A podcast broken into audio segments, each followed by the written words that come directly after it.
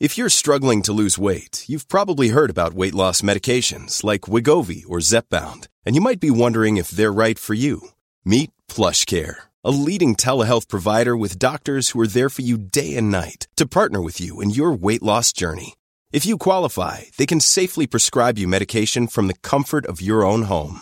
To get started, visit plushcare.com slash weight loss. That's plushcare.com slash weight loss. plushcare.com slash weight loss. Hi, I'm Daniel, founder of Pretty Litter. Did you know cats tend to hide symptoms of sickness and pain? I learned this the hard way after losing my cat, Gingy. So I created Pretty Litter, a health monitoring litter that helps detect early signs of illness by changing colors, saving you money and potentially your cat's life. Pretty Litter is veterinarian developed, and it's the easiest way to keep tabs on your fur baby's health right at home. Go to prettylitter.com and use code ACAST for 20% off your first order and a free cat toy. Terms and conditions apply. See site for details. Hej allihopa och varmt välkomna till ett nytt avsnitt av Norrlandspäron. Hoppas att ni har en helt fantastisk dag. När jag spelar in det här introt så är det tisdag 28 maj och det betyder att för precis nästan på minuten fyra år sedan så kom Leia och Mattis till världen. Så jag har varit mamma i fyra år nu vilket är helt galet. Och tänk att för fyra år sedan så började resan fram till den här podden. Det är, ja, det är häftigt. Och något mer som är häftigt är ju att vi är en hel del människor här med barn i olika åldrar. En del har inte ens barn som lyssnar på det här. Och det gör mig så himla glad när ni hör av er till mig och berättar att ni lyssnar på podden. Eller när ni tar er tid att recensera podden eller dela podden till era nära och kära. För det betyder ju faktiskt att det blir fler och fler som hittar hit och som slipper känna sig så himla ensamma. Och ett ställe där man verkligen kan få diskutera och vara med det är ju på Norrlandspärlans Facebook-sida. Och där kör jag faktiskt just nu en tävling. För det var så att jag har lite goodiebags kvar efter barnvagnsmarschen som jag var med på. Så vill ni ha en chans att få en liten härlig goodiebags, det är perfekt litet. Den här goodiebagsen har flera av dem som jag har haft samarbete med i podden varit med och bidragit till. Det är bland annat vitaminer från Monkids, det är en proteinpudding från NGI, det är kondomer från RFSU, det behövs väl i sommar va hörni? Och mycket, mycket, mycket mer. Så gå in, läs hur man gör, det är superenkelt och lycka till! Nu ska vi hoppa in på veckans avsnitt och den här veckan har jag med mig Emily Ahmad. Och jag som är tvillingmamma har ju väldigt ofta fått frågan det, men gud hur klarar du av det? Och äntligen ska jag få ställa den här frågan till någon annan. För att det är nämligen så att Emily är trillingmamma. Alltså det är så häftigt så jag håller på att smälla av fortfarande. Vi kommer att prata om så otroligt mycket olika saker. Bland annat om abort. För det var så att hon tänkte göra abort när hon fick reda på att hon väntade tvillingar. Och sen kom det till besked lite senare att hon väntade trillingar. Vi pratar om graviditeten, vi pratar om hur en trillingförlossning går till och hur de mådde efteråt. Hur Emelies livmoder inte orkade dra ihop sig så hon fick akut opereras. Och sen komma hem med tre små. Hur får man livet att gå ihop? Ja, det är ett riktigt, riktigt, riktigt bra avsnitt. Så vi sätter igång avsnitt 45 av Norrlandspäron med Emily.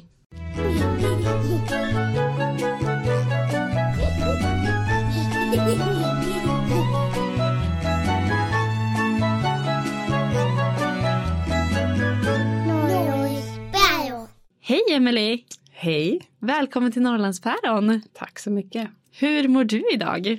Eh, jag mår bra, men jag är trött. Det brukar vara mitt standardsvar. Ja, vilket kanske inte är så konstigt. Nej. Alla kommer förstå snart varför. Precis. Hur har morgonen varit hemma? Den har varit eh, ja, tidig, men eh, ganska lugn ändå. Har Mm. den varit. Fått iväg en av barnen på förskola och sen hängt med resten. Kan du berätta vilka du har hemma i familjen? Ja, jag har en make, Sishan. Sen har jag en son som är fyra år, Sahir. Och sen har jag eh, Zain som är nio månader, Samir som är nio månader och Elisa som är nio månader. Så det, Du är alltså tre stycken nio månaders hemma. ja, Det är så häftigt. Du och din man, du kommer härifrån Östersund. ja. Men han kommer från, Falkenberg ursprungligen. och ni har mestadels bott i Stockholm. Ja, vi träffades i Stockholm gjorde vi. Men nu är ni hemma, en snabbis i alla fall. Ja, vi är hemma för att jag ska plugga och göra klart lite studier och sådär. Så att vi tänkte att ja, men, då gör vi det lite snabbt. Och jag tänkte att ja, men, jag måste göra någonting vettigt under föräldraledigheten. Så då kan jag lika gärna plugga samtidigt. För du har bara tre barn hemma. Eller hur? Jag har bara tre, tre barn att ta hand om hemma. Ja. Mm. Men eh, vad skulle du säga är det bästa med att komma hem till Norrland? Alltså det är väl en riktig vinter skulle jag säga. Ja. Eh, eller det är mera riktig vinter. Här har det ju snöat och här ligger snön kvar längre. Eh, men det var lite, lite jobbigt när man hörde om att ja, men nu, nu är gräset grönt i Stockholm. Mm. När det var så som, som värst vinter här liksom Mm. i princip. Hur, hur har det varit att vara mamma till Sahir? Eh, det har varit eh, fantastiskt kul. Han är en så otroligt smart pojke och man upplever ju allting för första gången med honom. Och han är men, en liten kille som frågar saker hela tiden, vill veta, nyfiken, otroligt aktiv, älskar att vara ute. Graviditeten och förlossning och sånt med han, var allt sånt bra och normalt? Ja, ja, ja. Jag hade en nästan till perfekt graviditet med Zahir. Ehm, jag jobbade tre veckor till, fram till förlossning och jag hade nog kunnat jobba upp till förlossningsdatum också. Eh, men jag tog ledigt bara för att det borde man ju göra. Ja. Eh, jag mådde nog illa kanske vecka med honom och sen så mådde jag oförskämt bra faktiskt. Sen blev det dags att skaffa syskon. Hade ni pratat om syskon? Nej, det hade vi inte. Ni hade inte det? Eller vi, har, vi var överens om att vi ville ha, ha barn, vi ville ha flera barn. Men det var inte tänkt att vi skulle bli gravida när vi vart det. Hur började du misstänka att du var gravid? Ja jäklar ja, det kommer jag inte riktigt ihåg. Men eh, jag kommer ihåg att jag, eh, min, min svägerska vart gravid. Och hon började prata om symptom och så började jag känna på min egen kropp och så bara, men vänta, jag borde nog kanske ta graviditetstest. Och så var jag ju gravid. Nej men gud vad roligt. Yes. Men eftersom det inte var planerat, hur, hur reagerade du? Ehm, fan. jag, eh, jag vill inte vara gravid alls. Så att eh, för mig var det ganska, det var ganska jobbigt helt ärligt och bara, ha okej. Ska jag behöva göra valet att antingen ta abort eller faktiskt vara gravid ändå. Eh, Så för mig var det bara så här skit också. Jag hade precis börjat ett nytt jobb. Vi hade det jättebra i våran lilla familj. Sahir började på ny förskola. Allt flöt liksom på i en härlig takt. Och jag ja, älskade mitt jobb och vad jag gjorde där. Och, ehm, så det kom väldigt olägligt för mig. För jag kände bara, nej men det här har jag inte tid med. Eller det här vill jag inte göra just nu. Hur reagerade din man? Han var glad. Han var jätteglad. Han ville ha, vi vill båda ha en stor familj. Men jag har alltid tänkt att men det planerar man. Men han vart, han vart glad. Vart han? Var det jobbigt att han var glad och du tyckte det var jobbigt? Ja, ja men det tyckte jag. Jag tänkte, fasken kan du inte tycka som jag tyckte. men jag förstår honom, det gör jag verkligen. Han, han är väldigt barnkär och otroligt bra med barn. Så att han, han, ja, han var väldigt glad. Men hur gick diskussionerna hemma då? Kring om ni skulle behålla det eller inte? Han sa ju förstås att Nej, men jag tycker att vi behåller. Och jag sa att jag, jag vill inte, men jag behöver fundera på det. Och vi, eh, ja, det var väl det var ganska jobbig tid egentligen att, att liksom behöva diskutera det. För det trodde vi inte att vi skulle behöva göra. Just för att som sagt, jag tänkte att men nästa syskon planerar vi. Så precis som vi hade gjort med Sahir. Att vi, allt ska liksom gå som jag har tänkt mig. Ni bestämde er för att göra abort till slut. Visst var det så? Ja, eh, jag bestämde mig för att nej, jag vill inte. Ehm, så jag bestämde att jag skulle, att jag gjorde abort. Och det var ju, det var skitjobbigt. Det, jag har alltid varit så här, nej men behöver jag göra abort så kommer det inte vara något problem. För att det är ju, det är ju bara, det är bara att göra det. Fast det, det är inte det när man står och ska fatta det beslutet själv överhuvudtaget. Det, det är helt, helt sanslöst. Ja. Ehm, sådär. Så att jag hade bagatelliserat det väldigt mycket. Nej, det, det är bara lite. Det finns inte. Det, det är som att ta en huvudvärkstablett ungefär. Så att, eh, nej, verkligen inte. När ni tog beslutet Mm. att göra aborten, kändes det skönt när du hade liksom när ni inte behövde diskutera mer utan hade tagit beslutet? Var det en skön känsla eller var det fortfarande jobbigt att vänta Ja. på den här? Det var väl mer att jag hade fattat beslutet och Sishan han backade mig i det. Även fast han inte ville det. Och han sa det, jag, jag vill inte det här men jag, det, det är din kropp och jag står bakom dig. vi, vi, jag stöttar dig i ditt beslut. Liksom. Kan du berätta om när ni skulle ta bort kliniken? ja, eh, vi kom dit. Jag eh, var väl kylan själv för att klara av att göra det. Jag hade verkligen stängt av alla känslor, känslor överhuvudtaget. Jag är väldigt känslomässig annars vanligtvis. Mm. Gråter lätt för typ ingenting. Eh, och eh, ja, men alla känslor utanpå så här. Speciellt sen jag fick barn. Vi kom dit och jag fick sätta mig i stolen och de gör en, eh, ett ultraljud, ett vaginalt ultra, ultraljud. Gör de alltid det när man gör? De gjorde det här ja. Ehm, där vi var. Att de gör det för att man, de behöver liksom kolla hur det ser ut inuti mm. liksom och ja, sådär. Och de behöver ha alla fakta liksom istället för innan, innan man bara kanske mm. tar en tablett eller liksom vad man planerar att göra sådär. Mm. Och för att se hur långt gången man är. Men eh, hon, hon var ganska barsk liksom, rakt på sak. Det var inga, inga krumelurer liksom. Hon bara, ja nej. För jag sa, ja nej men jag tänker att mätaren är ganska liten. Hon bara, ja nej men det är sju veckor, den är ganska stor. Så där var ju redan då liksom, jaha tack så mycket. ja, det var inte så lätt att höra det. Och sen efter att hon var klar med ultraljudet så sa hon att ja, det är ju två. Det var, slog hon med det ansiktet liksom, att det är två stycken. Och jag sa, va? Det var, det, det, det, det, var en chock. Det var en riktig chock. För det hade jag aldrig ens tänkt tanken på överhuvudtaget. Nej, du hade inte det? Nej. Så då grät jag. Och då var det så här. Men, men det är ju, det är ju faktiskt som en hel bebis. Jag hade tänkt mig att det, det, det var en, det var liksom, det, det är ingenting, det, det går. Det, det, det, det klarar jag av att göra, men två, det, det fanns inte en chans i världen att jag skulle klara av att göra abort på två, två foster. Så att då sa jag till Sishan att då går vi härifrån. och han bara va? Ja, nej men vi går. Och så sa han att ja men ska vi inte boka in ett, ett möte i alla fall ifall du ångrar dig? Och jag sa nej, jag vet vad vi ska göra nu. Nu går vi hem och så har vi de här bebisarna liksom. Nu är det så här. Men du kände det på en gång där? Ja, nu... ja alltså jag ville fortfarande inte vara gravid. Nej. Eh, men jag ville fortfarande inte gå igenom en graviditet eh, som jag inte hade valt själv. Men jag kände så okej, okay, jag måste ta, jag måste ta det här ansvaret om jag har de här känslorna av att jag inte klarar av att göra det. Så att det var, det var lite mer så. Det, jag fattade det beslutet. Helt galet men. Så då gick ni hem mm. och visste att ni väntade tvillingar? Ja, vi, vi gick och käkade och så ringde vi våra föräldrar. För att vi tänkte att det här behöver vi ju dela med folk. Eh, Sishan har redan, hans systrar är enäggstvillingar. Så att hans föräldrar var jätteglada och tyckte det var väldigt roligt. Och min mamma hon fick ju världens chock.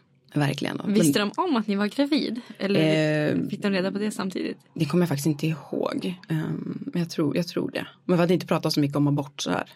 När du, när du liksom landade i tanken att ja, men nu ska vi ha två barn och bestämde dig för att behålla det. Ja. Kunde du börja känna dig glad åt att ni skulle få två barn? Eh, nej. Nej. nej. Jag var länge, eh, även när vi fick besked om annat också, så var jag länge väldigt bitter. Sur och bitter. Och jag vet inte var det kommer ifrån, om det var jag, att jag var arg på mig själv för att jag inte klarade av att fatta det beslutet. Kanske att jag var arg på Sichan för att han hade utsatt mig för det här, även om jag hade varit med på. Mm. Liksom, ja, ja, alla vet ju hur det går till. Man är två. Eller hur? så så ja, nej, jag var, jag var sur och bitter. Kunde du fortsätta att vara en bra mamma till Sahir? Ja, ja alltså jag försökte vara bra mamma. Jag försökte fokusera på honom.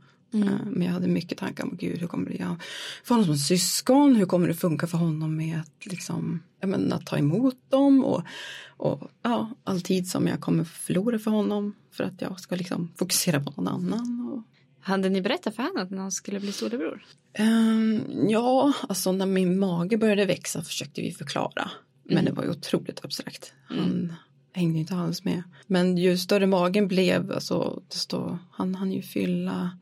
När jag vart gravid så fyllde han tre. Och så när jag föddes så var han ju tre och ett halvt. Så att det vart liksom, han hängde, hängde med lite bättre med tiden. Hur mådde du? Jag mådde skit. inte som första graviditeten? Alltså, Nej, inte alls. Inte Nej. alls. Och det, det är ju också det att um, det, det, förklaras ganska mycket av, av att det faktiskt visar sig vara tre sen. Att jag mådde fruktansvärt illa. i flera veckor. Helt sanslöst. Vanligtvis äter jag nästan inga kolhydrater alls. Nu klarade det, det var det enda jag klarade av att äta. Så jag bara, min man, jag behöver, jag behöver rostat bröd med sylt. Jag behöver det här, jag behöver det här och allt var bara kolhydrater. Och det var helt fruktansvärt. Men det var det jag klarade av att äta.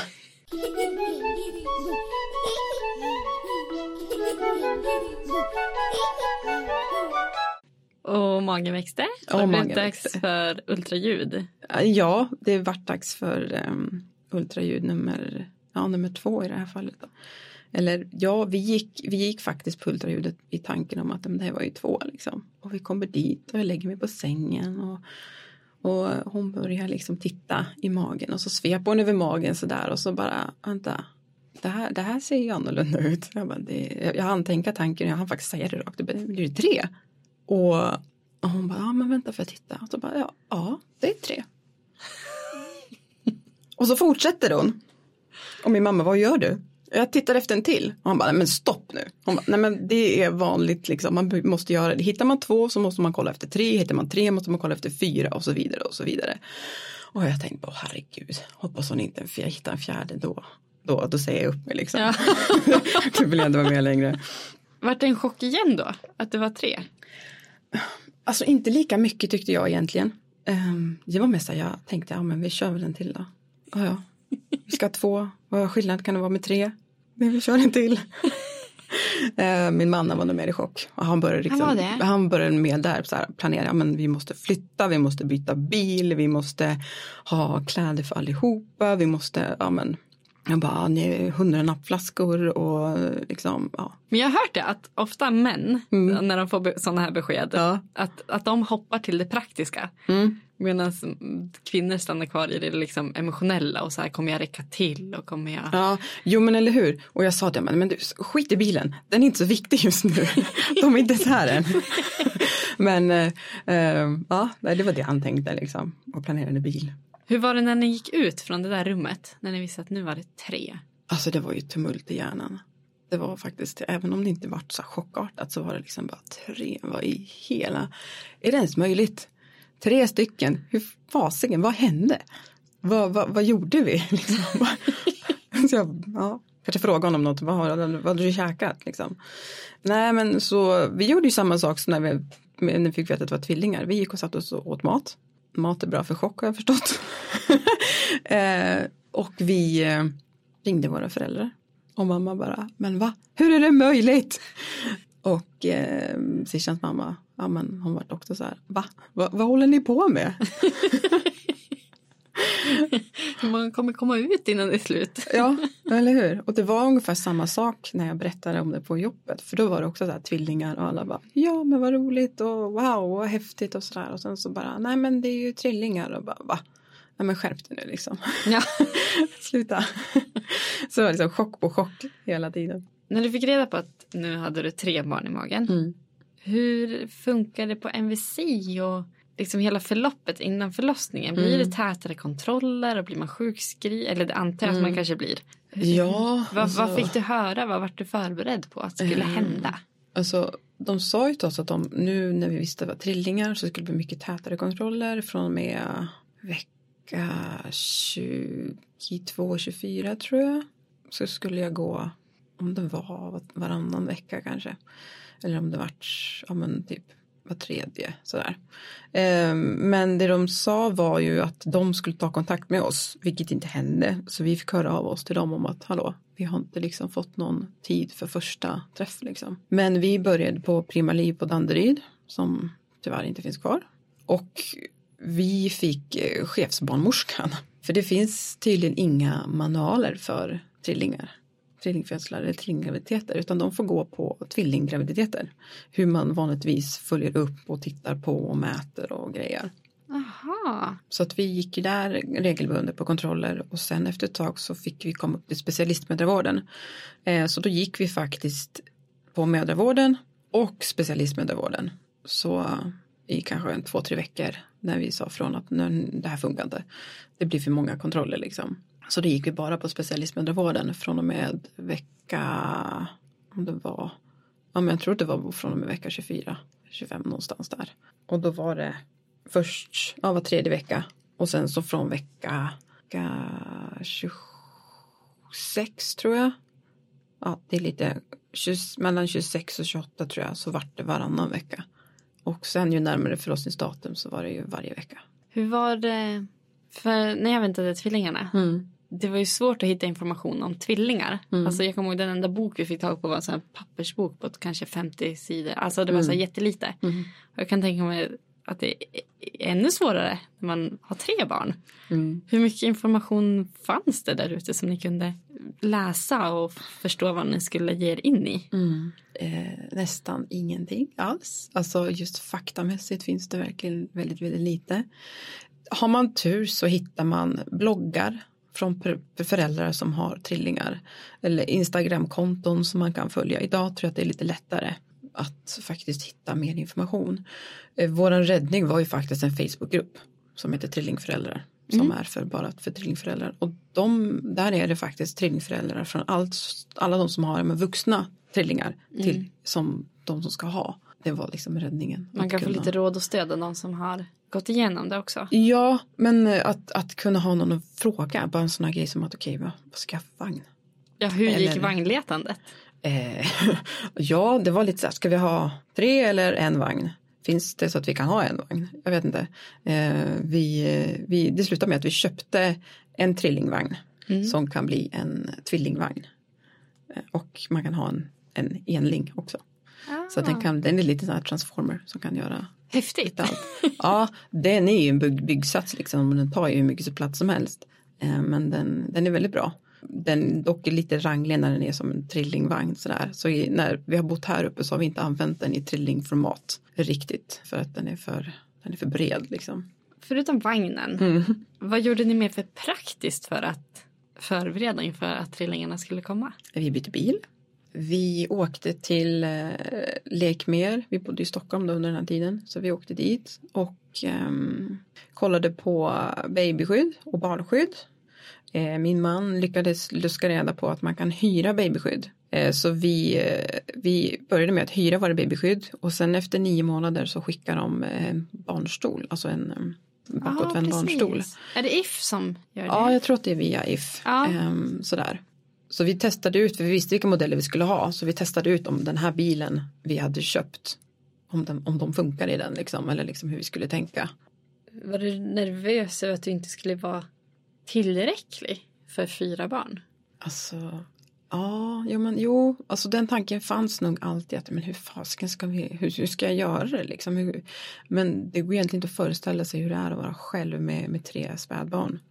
Um, jag tror närmast man kommer är väl att kanske vara själv med två spädbarn. Jag var nog mer orolig för hur jag skulle räcka till som mamma för Sahir.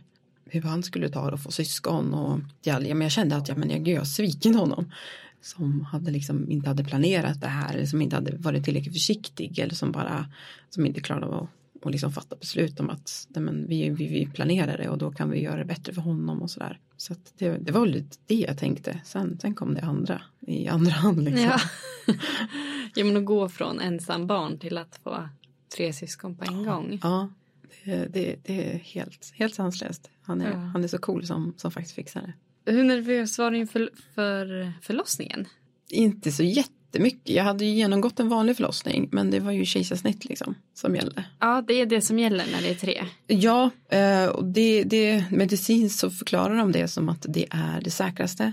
För att de, när man förlöser så kan de ju hålla koll på barnet som är i magen, liksom, om det är tvillingar som man föder. Ja. Då kan de hålla koll på barnet som är i magen, men när det är tre så kan de inte riktigt veta vems hjärtrytm som är vems och hålla koll på dem och, och sådär. Utan de har mest, det blir mest fokus på den som är på väg ut och så. Så att ehm, det är säkrast och det tar, inte, alltså det tar kortast tid också. Och sen är det inte så att de behöver inte ha ett läkarteam på standby liksom. Kändes det bra för dig att göra kejsarsnitt? Faktiskt. Ja. Gjorde det. Ehm, det var lite så här, ja men det här är ny, ny erfarenhet. Det här behöver jag göra också. Men det var ganska skönt faktiskt att bara ha det gjort på liksom en halvtimme. Lite kontrollerat. Ja, men jag behövde liksom inte genomgå hur mycket smärta som helst innan och det var inget långt förlopp och liksom på det sättet. Det var så jag tänkte att men det här, det här, det här blir bra. Liksom, Det går över. Fick ni ett datum? Ja, vi fick ett datum. Alltså man fick ett datum så här kanske en, en vecka innan va? Eller några dagar innan. Då ska du inställa det där. Det var inte så att ja, men vi sätter ett datum då utan i början så fick vi ett preliminärvecka att vi skulle gå, målet var att vi skulle gå till 35 plus 4 mm. vilket vi gjorde och då beräknade de okej okay, men då är det då och då ungefär de datumen. Så att vi, vi fick ju ett datum lite, lite efter det när de tittade på men hur ligger datumen den, den veckan. Så det var inget spikat liksom. Mer, mer, mer så här, ja, men här är målveckan. Tar du till 35 plus 4 så är du liksom på rätt sida om, om, om prematursträcket så att säga. Vilken vecka kom de i? Eh, de kom 35 plus 4. Ja, det blev så? Ja. men var ni beredd på, för de är ju ändå 35 plus 4, då är de ju ändå lite tidiga. Mm. Och plus att de var tre i magen så jag kan mm. tänka mig att de är lite mindre också. Mm. Fick, uh, fick ni liksom information om vad som kunde hända, skulle hända? Eh, inte med, inte med bebisarna. Där Nej. hade det varit täta kontroller av men hur de växte. Man tittade på vilken vikt de hade. Alltså alla mätningar försökte mäta men också huvud, ryggrad och hela baletten liksom. Eh, för att se om de växte, hur de växte och vem som var störst och sådär. Men det var ju läkarna sa ju det. Vi fick någon sån här specialistläkare på ultraljud och han sa att det är så svårt när de blir större att liksom ta ett ultraljud på trillingar för det är armar och ben överallt. Var du stor? Kände du dig stor? Jag känner mig inte stor, men i, på bilder efteråt har jag tittat och bara herregud, jag är gigantisk. Det var helt otroligt att jag kunde ta, ta mig runt. Och det var ju också den här sommaren som var så fruktansvärt varm.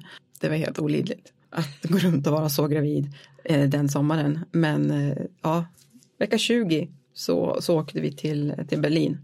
Och, eller när jag var i vecka 20 så var, åkte vi till Berlin.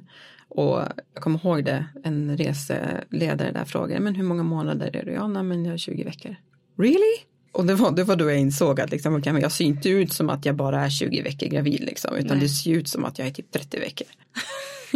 det, är, det, är, det är som så skillnad det var ungefär.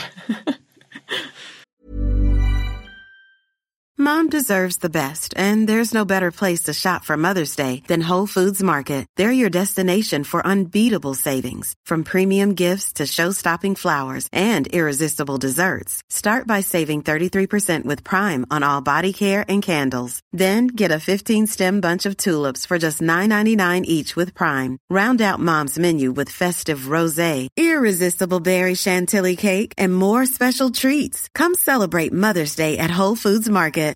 Hi, I'm Daniel, founder of Pretty Litter. Cats and cat owners deserve better than any old fashioned litter. That's why I teamed up with scientists and veterinarians to create Pretty Litter. Its innovative crystal formula has superior odor control and weighs up to 80% less than clay litter.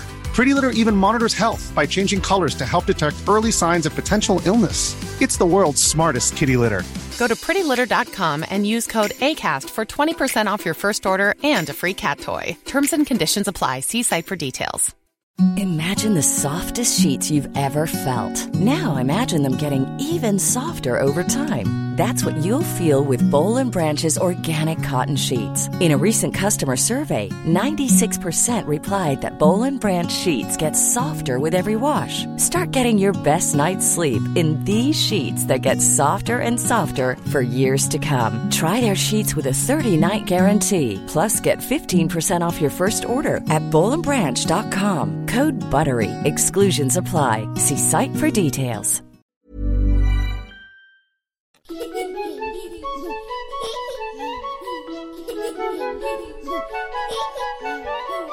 Började du längta efter förlossningen då? När det var så varmt och det var tungt?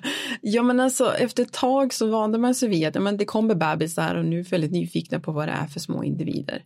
Eh, och som vi ska få träffa liksom. Så att jo men det var väldigt, det var kul. Kan du inte berätta om när de föddes?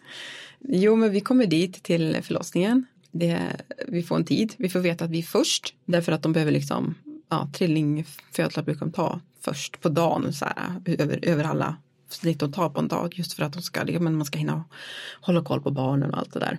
Så att vi, vi, vi fick faktiskt vänta för de tog något akutsnitt före. Mm. Um, och så är det ju.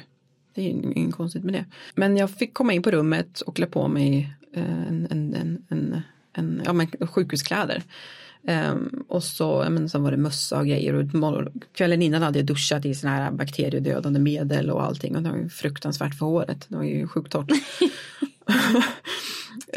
så att jag låg och tänkte på det. Men uh, ja, nej men jag, jag rullades in och, och liksom, så man, man kommer ju dit på en säng och sen så lyfter de över den på operationsbordet och då ligger man där liksom med armarna utåt. Som Jesus på korset liksom, det är verkligen på det sättet. Och så ligger jag där och de börjar sätta upp allting, skynke för magen och det, det är faktiskt som det är på tv, man ser att de liksom, det här är skynke för magen som man inte ska se in i sig själv tydligen. Och sen så, men min man han fick också klä på sig så att han liksom inte skulle ha bakterier och grejer runt sig och sen så någon mössa. Så han satt ju liksom på min, vad blir det, min vänstra sida blir det. Och det var också därifrån alla kom och hälsade. Mm. Och jag hälsade nog på, ja men det känns som varenda jäkla läkare och sjuksköterska på hela sjukhuset. Det var. Hur många var det inblandade i en förlossning? Det var mellan ja, 16 pers i 16 personer i operationssalen. Aha. Men det är ju liksom ett läkarteam för mig som ska göra operationen och narkosläkare för mig och sjuksköterska för mig och liksom ska se till att jag har det bra. Någon som kollar alla värden och sådär.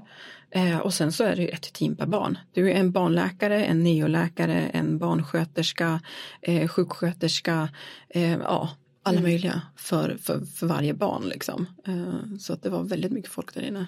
Kände du av att det var så mycket folk där? Alltså jag hörde att det var mycket folk. För jag såg ju inte allihopa. Men jo, jag märkte att det var mycket. För sen det, det de hade gjort var att man, de har ett rum som hade ett rum som låg in till operationssalen. Där de hade satt upp en, en station för varje barn. så då såg man ju alla tre ligga där och sen så liksom vilka som skulle jobba vart och sådär.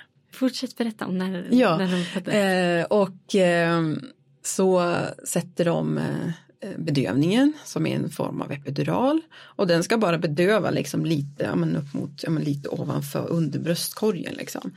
Nej men den tog ju långt ovanför bröstkorgen så den liksom började klättra upp mot axlarna så jag liksom kände ju hela min kropp var ju bara huh, helt lealös. Och de bara oj då, det här tog ju väldigt bra. Och det är en så surrealistisk känsla att se sina ben fara runt där man kan liksom när de flyttar på den för att göra klart liksom förlossningen eller för, för snittet och du har liksom ingen kontroll på det. Du ser att benen flyttar på sig men du har liksom inte, det är inte du som flyttar på dem. Nej. och jag började känna så här, jag kan inte andas för, för, för att bedövning börjar liksom ta. Mm. Så jag, men jag kan inte andas. Och då sa narkosläsaren, jo du kan andas, det känns bara som att du inte kan det. Så jag bara, ja men det underlättar ju, tack. um, så jag låg där och, och, tyckte att det var lite jobbigt att att inte kunna andas. Men vilken konstig känsla. Ja men det var jättekonstigt och sen känna, alltså man kände, där de, jag kände inte när de la snittet överhuvudtaget, jag kände inte ett, inte ett dugg. Men däremot kände jag när de började plocka ut barnen. Jag kände när de, först så tog de ju nummer ett, Samir, eh, plockade ut honom för han låg längst ner och eh, så jag kände liksom hur de bufflade och skyfflade liksom inuti magen mm. eh, och sådär. Och sen så hörde man ju när barnen kom ut hur de gallskrek liksom. Hur reagerade du när? Ja men jag grät, jag grät ju. Jag grät ju. Självklart grät jag. Och jag tror att min, min make tyckte att det var jäkligt häftigt. För de plockade upp dem och så får de titta får man se dem ovanför skinket liksom. Ja. Med, när alla barnen var ute så plockade de upp plockar de ut moderkakorna och lägger upp dem sådär för att titta på dem så att alla är hela och sen så skrapar de ur för att liksom det inte ska finnas något mm. kvar i. Eh, och jag tror att i och med att barnen började komma ut ur magen så fick min man gå och, och göra det han skulle göra, liksom, hjälpa till med dem. Och. Men hur kändes det? Så här, det plockas ut ett barn och sen plockas ut ett barn till? Och ett alltså det är så här.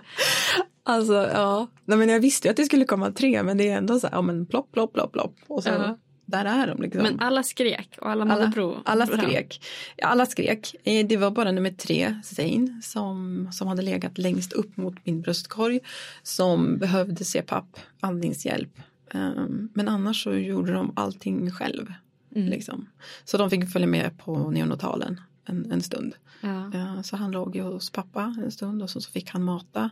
Medan jag var på, på liksom, uppvaket i princip och, så att jag skulle kunna röra mig igen. Um, så de ja, sydde igen mig och så skickade de dit mig. Kommer du ihåg när du fick träffa dem igen första gången? Ja. På riktigt? Jag kommer ihåg att jag får komma upp på rummet och då ligger de i liksom uh, det, då har de en sån här, de har en sån här plastkorgar för alla, för, för spädbarnen. Mm. Eller för, för ett barn och då ligger de två i en och så en i ett eget sånt. Eh, senare så skaffar de fram en stor jäkla typ korgvagn som vi hade kunnat, som vi kunde skjutsa alla tre på. Så, där. så de hade de buffat upp med handdukar och madrasser och lite täcken och sådär så att det skulle bli ombonat och så. För de var mycket mindre än, än vanliga barn, eller vanligt en en, engångsbebis liksom. Men då fick du se alla tre bredvid varandra. Mm. Hur kändes det? Det var, det var väldigt häftigt faktiskt. Att bara, herregud, det är tre bebisar här. Och alla är mina. Jesus. ja, helt, helt sanslöst att, att, att se dem. Eh, Och just det här att um, Samir han var så, så mycket mindre än de andra. De vägde, um, Samir vägde under två kilo. Han vägde 1900 gram ungefär. Och um, Zain och Elisa vägde mellan två och tre och två, fyra, ja någonstans där. Så det var ändå okej okay vikter, ändå bra vikter men de var otroligt små. Mm. Eh, Zain såg inte ut som en liten bebis alls. Han såg ut som en fågelunge, verkligen. Mm. Det var så otroligt liten. Ja, de är pyttesmå. Mm. Men vart ni förberedda på att ni fick, skulle få bo på Nio ett tag? Eh, vi fick bo på eh, Danderyds sjukhus har en avdelning 17 eh, för, ja, för kejsarsnitt där. Mm. Eh, en avdelning, jag kommer inte ihåg vad den heter. Men där, där, fick vi bo. Och vi var ju förberedda på att vi skulle få stanna på sjukhuset ett tag. För i alla fall tills de kunde se att barnen liksom gick upp i vikt och att de kunde hålla värmen. Så att det var ju det som var, vi började jobba på, liksom att få upp vikten och, och sådär. Så och därefter var det ju ganska ganska normalt liksom som det är efter en vanlig efter en förlossning liksom. Eh, de förväntar sig att jag ska upp och gå jag har blivit opererad, jag ska upp och gå samma dag i princip, samma kväll. Eh, jag ska gå på toaletten och jag ska äta. Eh, jag ska kunna förflytta mig själv. Och sen så är det det att ja, man får igång liksom amning och liksom mjölk och hela balletten. Sådär, så det var ju, ja men börja, börja pumpa. Det, det var ju det liksom. Men hur mådde du då? Eh, hade du ont i snittet? Ja, ja, jag hade jätteont. Eh, jag hade jätteont och det var jobbigt och jag hade en kateter som var i vägen och, och som skavde och det var bara obekvämt liksom. Mm. Uh, och sen trött liksom. Väldigt, väldigt trött. Mm. Så.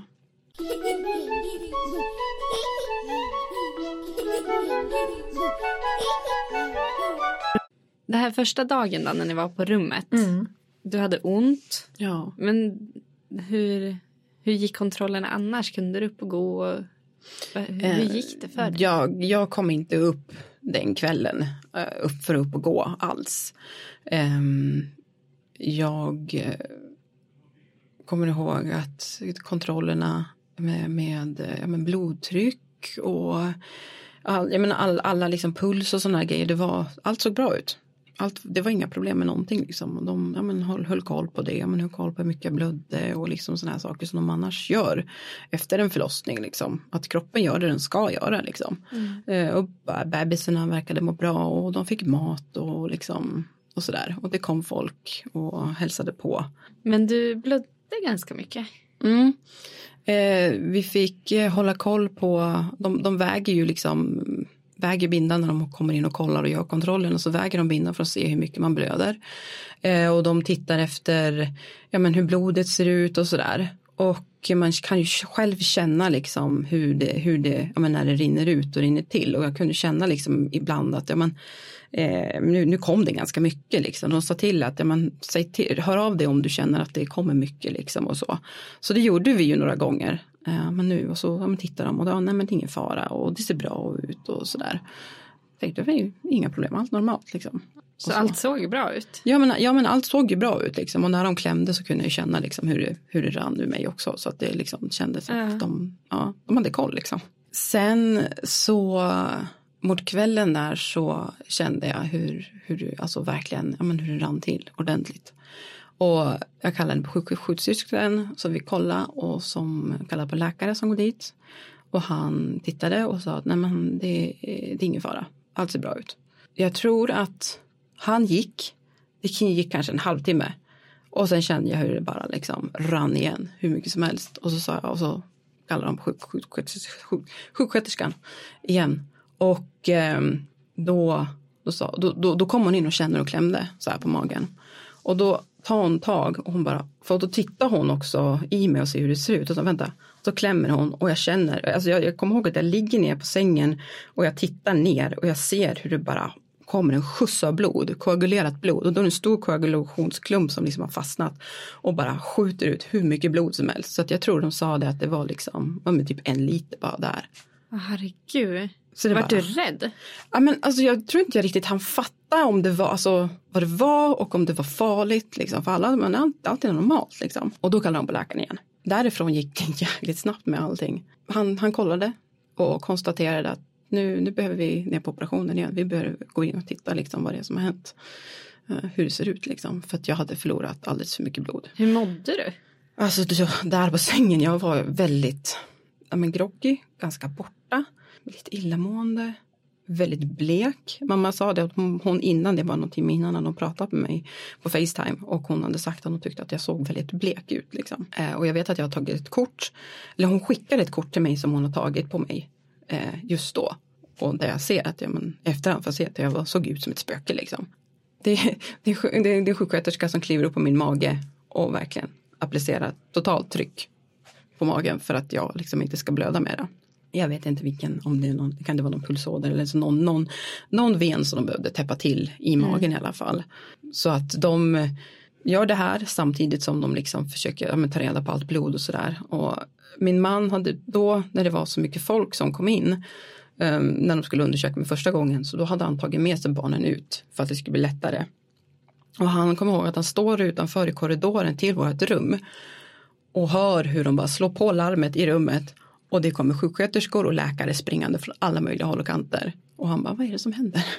vad, vad, är, vad är det som händer liksom? Och det var då ni insåg att det, det var mig det gällde liksom. Eh, Och där står han med tre, tre små bebisar liksom. Vad hände med han? Var det någon som kom och berättade? Jo, han, han kom in på rummet och, och liksom fick, förstod ju att det handlade om, ja, men om, om en stor blödning. Liksom. Han fick lämna barnen till, eh, till personalen och sen så följde han med mig liksom, ner till operationen. Kommer du ihåg när du åkte ner på operationen? Du, var, du, alltså, var du medvetande om vad som hände? Ja, jag var medveten om vad som hände. Ish. Eh, Jag, hade, jag var väldigt snurrig borta.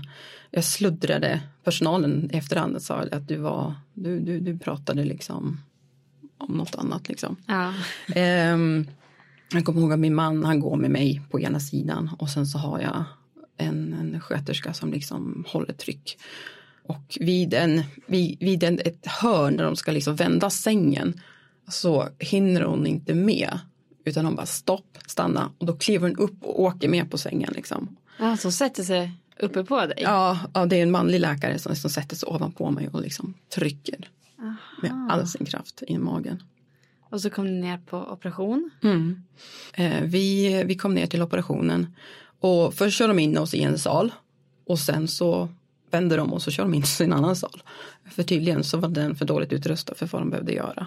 Hur, hur var stämningen? Kände du att det var stressigt? Bråttom? Jo men ja, jag kände väl av att det var, att det var bråttom. Jag kände väl av att det här är på allvar. Och jag började känna av att oj då, det här var inte riktigt som vi hade tänkt oss. Ehm, jag hade förstått att jag förlorat väldigt mycket blod och att jag hade så fruktansvärt ont. Det var, det var väldigt läskigt. Eh, väldigt, jag var väldigt rädd. Var jag. Vad är sista minnena du har innan du sövs? Ehm, De frågar mig alltså hur många gånger som helst vad jag är allergisk mot. Och jag tänkte, men vad har det för relevans för någonting? Liksom. Jag kommer ihåg att ja, men jag svarar kontrastvätska och sen så svarar jag äpplen och jag svarar mandlar och sen så typ persikor. Alltså, och jag liksom säger inte rätt någon gång i princip, jag typ lägger till varenda gång och jag har liksom inte någon aning vad jag säger egentligen.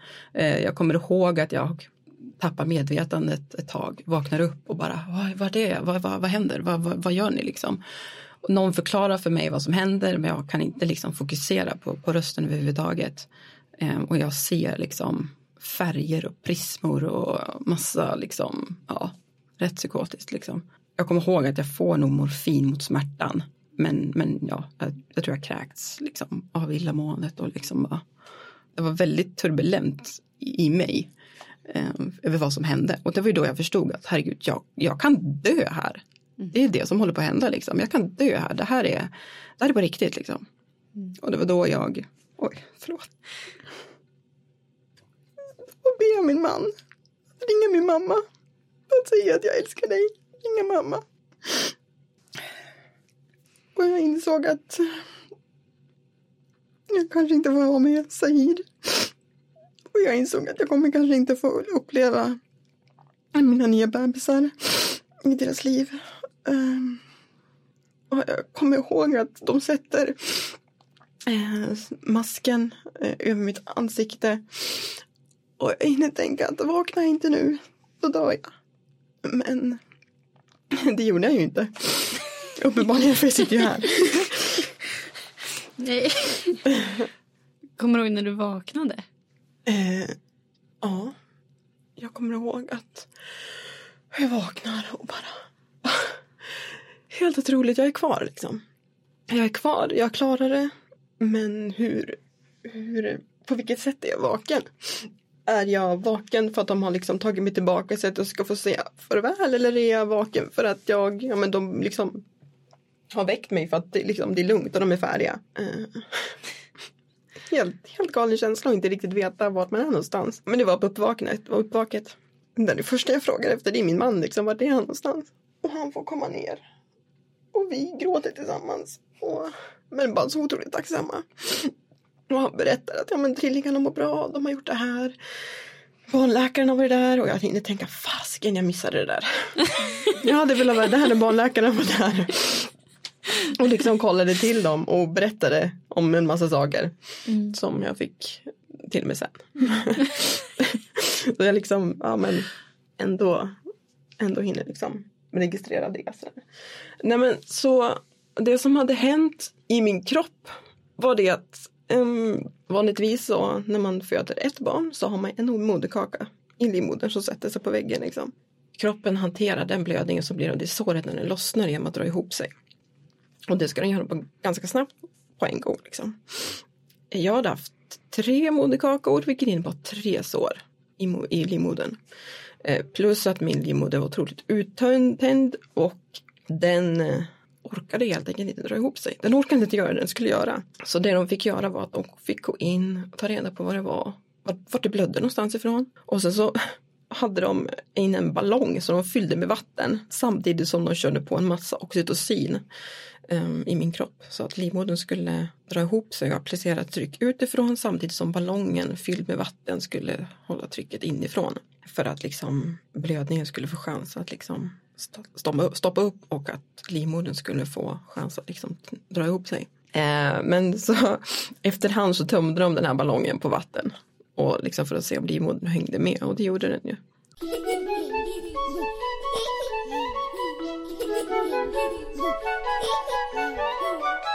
Men efter, efter allt det här, mm. gick det bra sen? För dig och med barnen och hur mådde ni resten av tiden på sjukhuset? Eh, resten av tiden mådde vi faktiskt väldigt bra. Vi, eh, ja, men vi möts tillsammans och vi fick mata våra barn och vi fick, ja, men, eh, de, de liksom kollade hur de såg ut i kroppen och sådär. en av sönerna nummer ett, Samir, då, som har legat längst ner, han har något som heter torticollis vilket innebär att man har för kort eh, axelmuskel, axel och liksom halsmuskel på ena sidan. Så han är mycket starkare på den sidan så han är lite sned.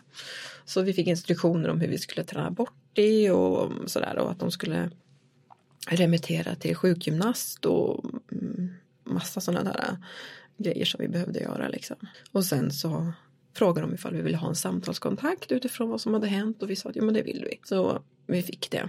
Inte där och då, just då.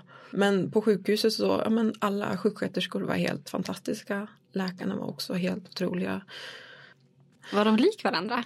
De, eh, de är inte en, alltså enäggstvillingslik. Så, eller treäggs de är treäggs... Eh, de är treäggsbarn. Ja, det, det är tre bebisar liksom. Ja. Jag brukar säga att jag är ett Kinderägg. liksom. Eh, de, eh, men de har syskonkänning. De är väldigt lika varandra och de är väldigt lika storebror. Ja, de är det? Ja. ja. Så det, även om det är olika kön på dem så. Så vi brukar säga det att vi har, en, vi har fyra versioner av oss själva.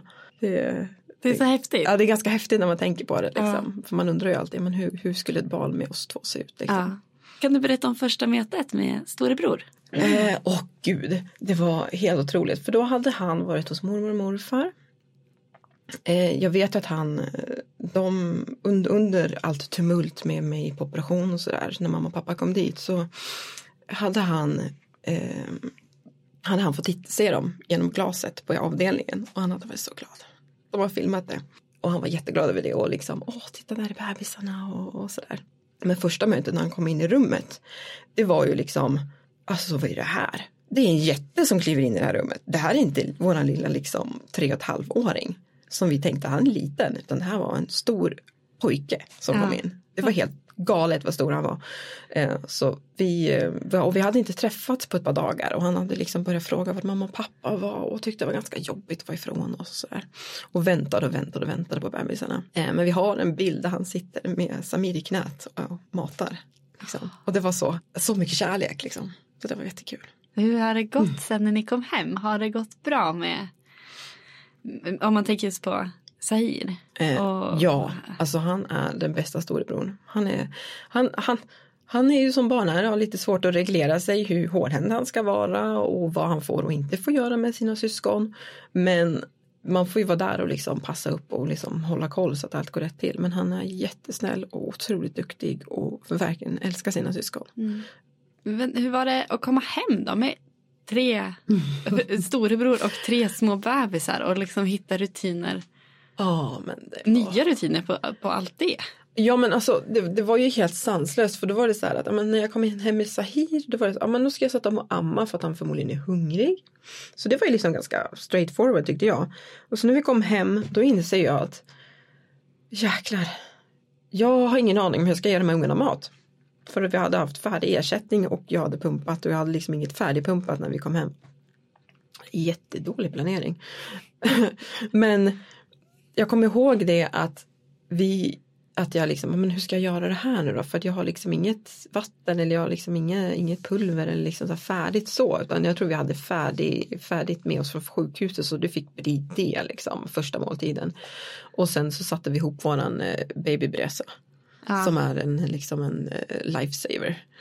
Det, den trycker på en knapp och allting blir bara packat och klart i den mängd av vatten och pulver som man ska ha när det kommer till ersättning. Liksom. Så att, då satte vi ihop den så att den var liksom färdig. Men jag kommer ihåg det att jag hade jag hade nog typ 10 minuters baby blues i köket. Ja.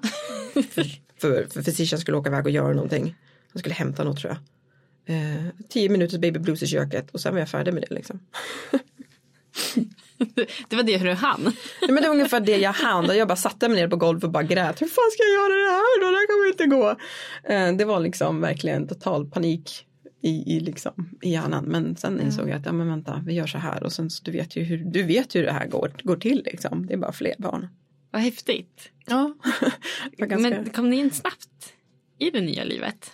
Ja, för att vi, vi gjorde det på samma sätt som vi hade gjort på sjukhuset. Ehm, men vi såg till att en sov med våran son i sovrummet och sen så hängde i vardagsrummet. Att, att, det var där vi fick, att det var där vi var liksom med bebisarna. Men för när de vaknade så skulle de ju väcka Sahir och, sådär och att en av oss behöver sova. Ehm, så vi växlade lite, lite olika rutiner med att vi var båda två vakna eh, eller den ena väckte den andra när det behövdes.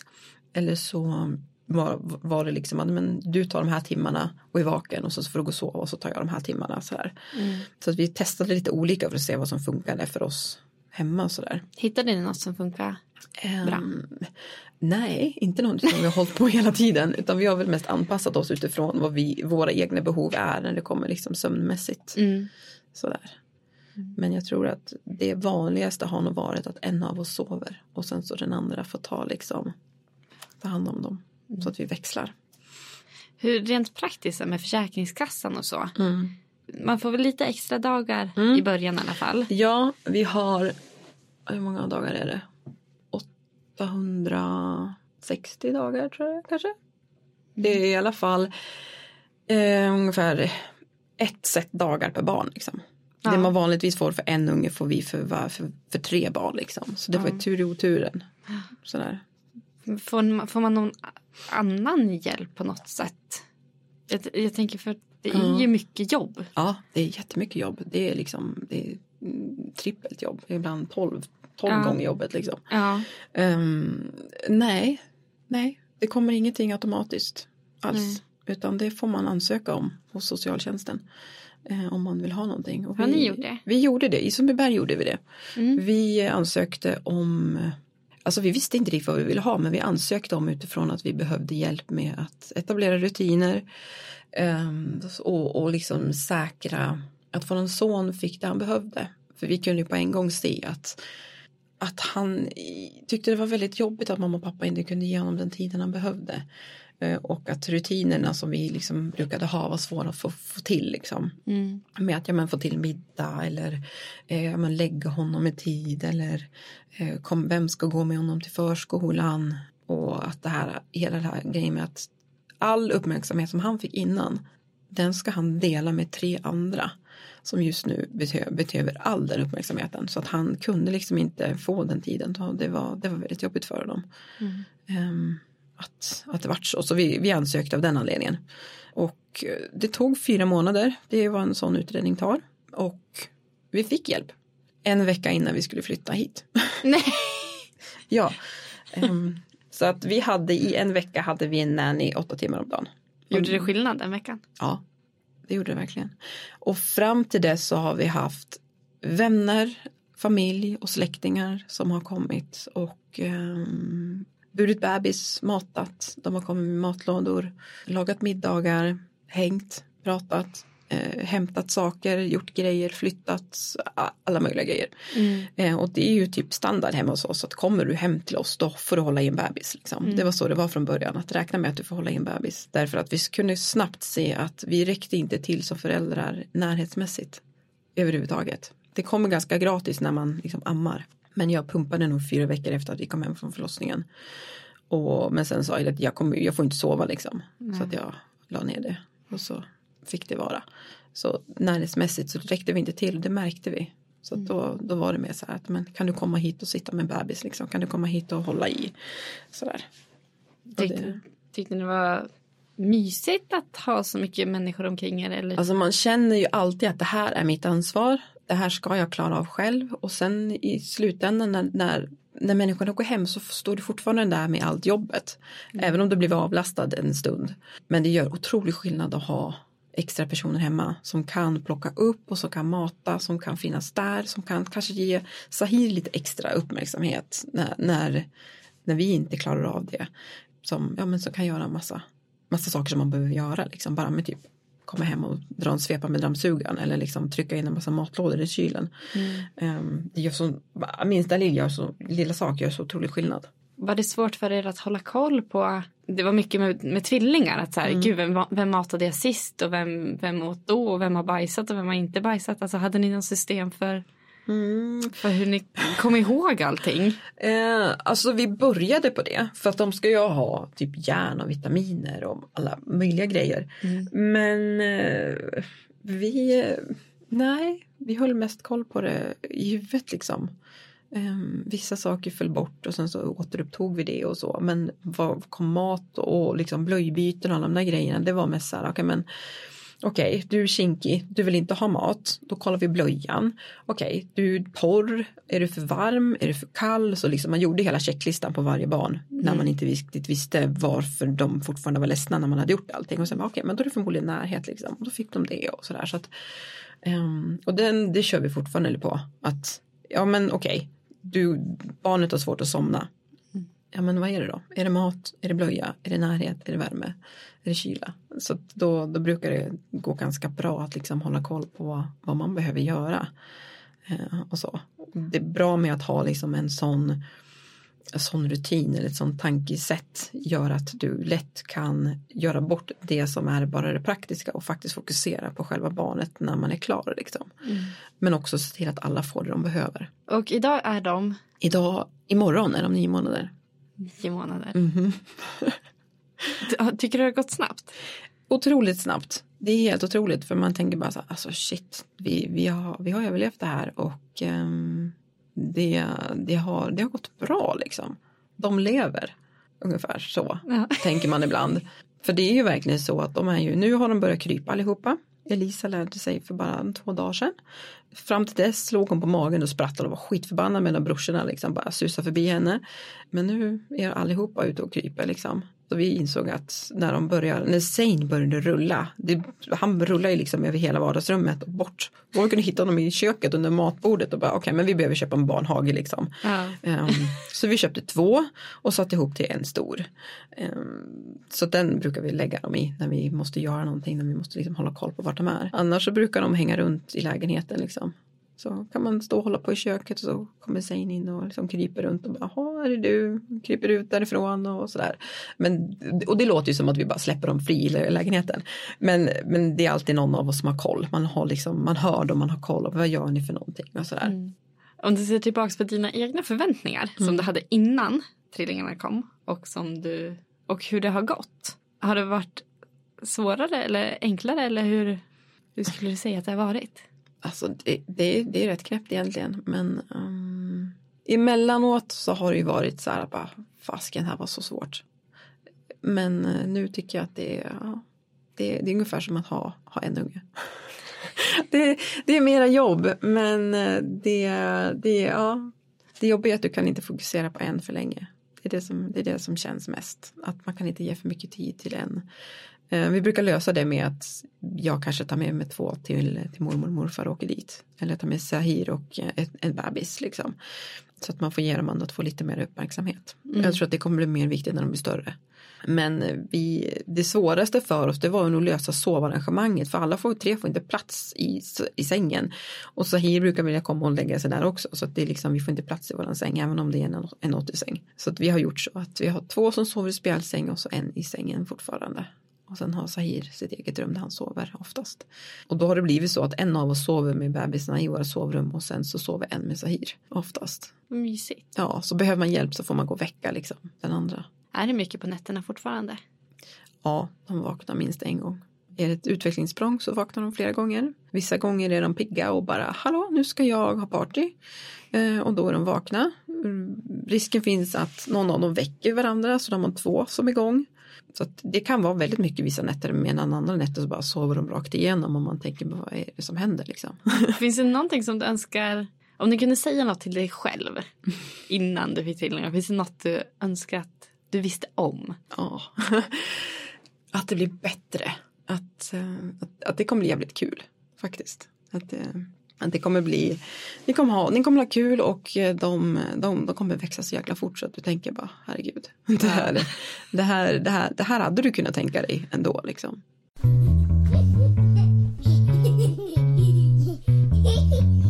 Veckans tips. Nu tänkte jag att vi ska hoppa in på veckans tips. Ja. Har du något tips som du vill dela med dig av till alla som lyssnar?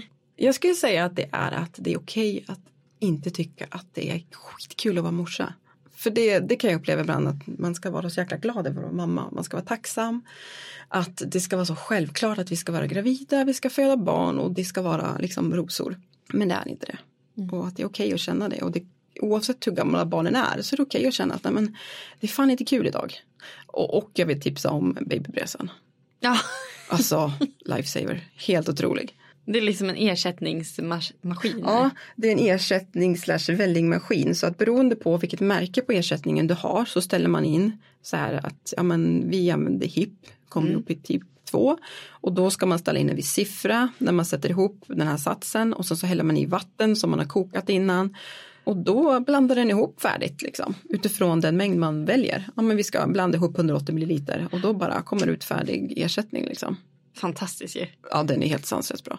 Mitt tips blir eh, såpbubblor till alla. Ja. För att det är något som går hem. Alltså både Leia och Mattis blir ju fyra nu och ja. så Unni som är ett och ett halvt snart. Ja. Men alltså det är ju så roligt för att Leia Mattis har ju lärt sig blåsa såpbubblor. Ja. Och Unni springer efter eller kryper efter de här bubblorna.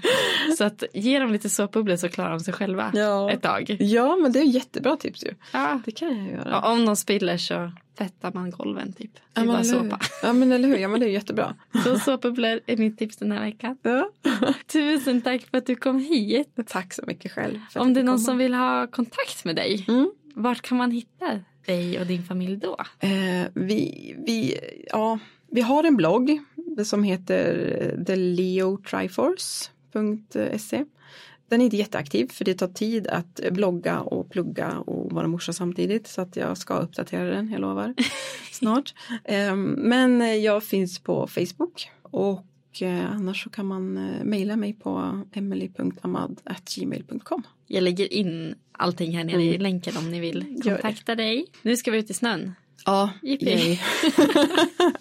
Ha det så bra! Tack, hej då!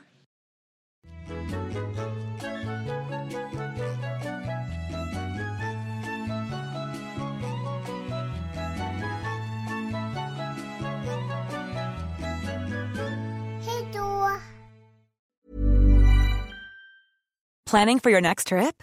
Elevate your travel style with Quince. Quince has all the jet setting essentials you'll want for your next getaway, like European linen, premium luggage options, buttery soft Italian leather bags, and so much more. And is all priced at 50 to 80% less than similar brands. Plus, Quince only works with factories that use safe and ethical manufacturing practices. Pack your bags with high-quality essentials you'll be wearing for vacations to come with Quince. Go to quince.com slash pack for free shipping and 365-day returns. Hi, I'm Daniel, founder of Pretty Litter. Cats and cat owners deserve better than any old fashioned litter. That's why I teamed up with scientists and veterinarians to create Pretty Litter. Its innovative crystal formula has superior odor control and weighs up to 80% less than clay litter. Pretty Litter even monitors health by changing colors to help detect early signs of potential illness. It's the world's smartest kitty litter. Go to prettylitter.com and use code ACAST for 20% off your first order and a free cat toy. Terms and conditions apply. See site for details.